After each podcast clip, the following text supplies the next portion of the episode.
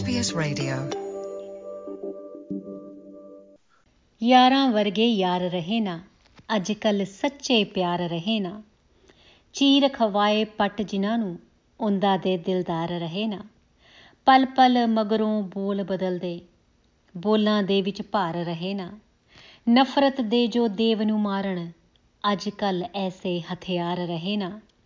ਸਭ ਨੂੰ ਆਪੋ ਧਾਪ ਪਈ ਹੈ ਵੱਡਿਆਂ ਦੇ ਸਤਿਕਾਰ ਰਹੇ ਨਾ।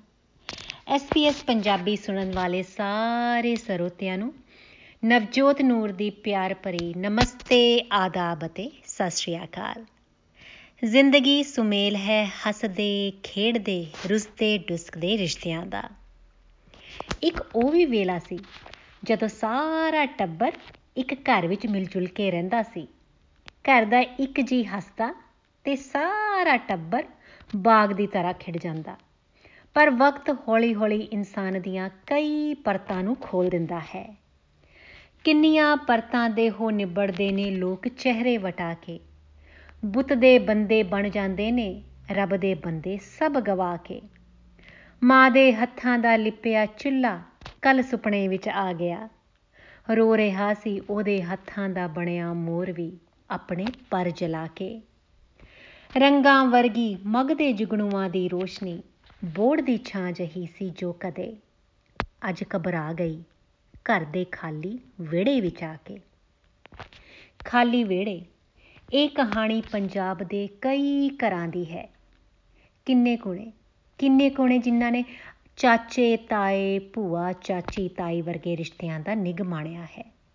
ਰਿਸ਼ਤੇ ਜ਼ਿੰਦਗੀ ਦਾ ਇੱਕ ਅਜਿਹਾ ਮਿੱਠਾ ਫਲ ਨੇ ਜੋ ਜੋ ਪਿਆਰ, ਸਤਿਕਾਰ, ਮੋਹ, ਮਮਤਾ ਨਾਲ ਫਲਦੇ ਫੁੱਲਦੇ ਨੇ। ਇੱਟਾਂ, ਮਿੱਟੀ, ਪੱਥਰਾਂ ਦਾ ਬਣਿਆ ਮਕਾਨ ਤਾਂ ਹੀ ਘਰ ਬੰਦਾ ਹੈ, ਜਦੋਂ ਇਸ ਵਿੱਚ ਹੱਸਦੇ, ਖੇਡਦੇ, ਨੱਚਦੇ, ਗਾਉਂਦੇ, ਰੁੱਸਦੇ, ਮਨਾਉਂਦੇ ਰਿਸ਼ਤਿਆਂ ਦੀ ਮਹਿਕ ਹੋਵੇ। ਰਿਸ਼ਤੇ। ਰਿਸ਼ਤੇ, ਨਾਤੇ, ਸ਼ਰੀਕੇ, ਸਾਖ, ਚਾਹੇ ਜਿੰਨੇ ਮਰਜ਼ੀ ਨਾਮ ਹੋਵਨ ਪਰ ਇਸ ਵਿੱਚ ਇੱਕ ਹੀ ਸਾਂਝਾ ਰਿਸ਼ਤਾ ਹੈ, ਉਹ ਹੈ ਪਿਆਰ, ਮੁਹੱਬਤ ਤੇ ਸਤਿਕਾਰ ਦਾ। ਮੇਰੇ ਤਰ੍ਹਾਂ ਕਿੰਨਿਆਂ ਨੇ ਸਾਂਝੇ ਪਰਿਵਾਰ ਦਾ ਨਿਗ ਮਾਣਿਆ ਹੈ। ਜਿਸ ਵਿੱਚ ਤਾਇਆ, ਤਾਈ, ਭੂਆ, ਫੁੱਫੜ, ਚਾਚਾ, ਚਾਚੀ, ਦਾਦਾ, ਦਾਦੀ, ਨਾਨਾ, ਨਾਨੀ, ਮੇਰੇ ਕਹਿਣ ਦਾ ਭਾਵ, ਮੇਰੇ ਕਹਿਣ ਦਾ ਭਾਵ ਹਰ ਰਿਸ਼ਤਾ ਸ਼ਾਮਲ ਸੀ।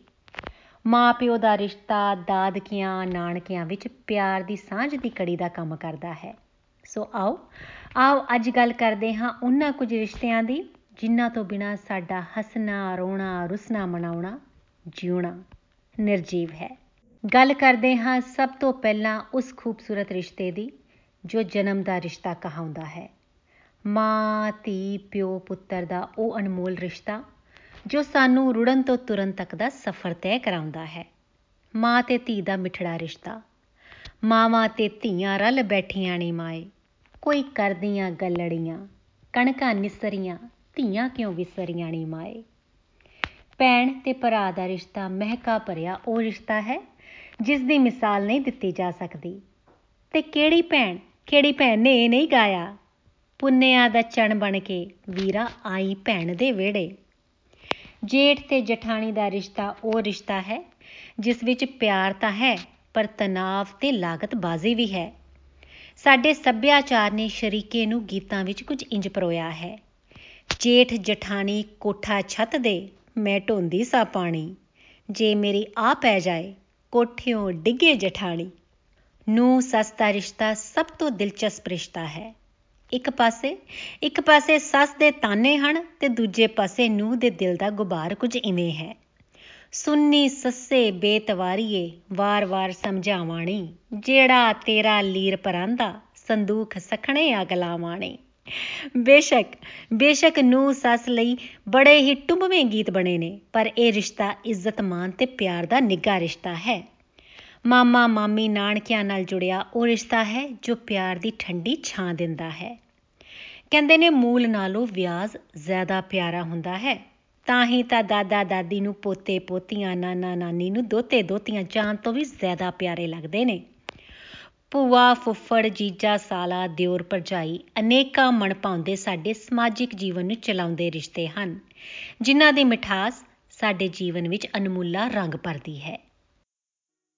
ਬੇਸ਼ੱਕ ਅੱਜ ਪੈਸਾ ਕਮਾਉਣ ਦੀ ਭੱਜ ਦੌੜ ਵਿੱਚ ਅਸੀਂ ਵਿਦੇਸ਼ਾਂ ਵਿੱਚ ਆ ਵਸੇ ਹਾਂ।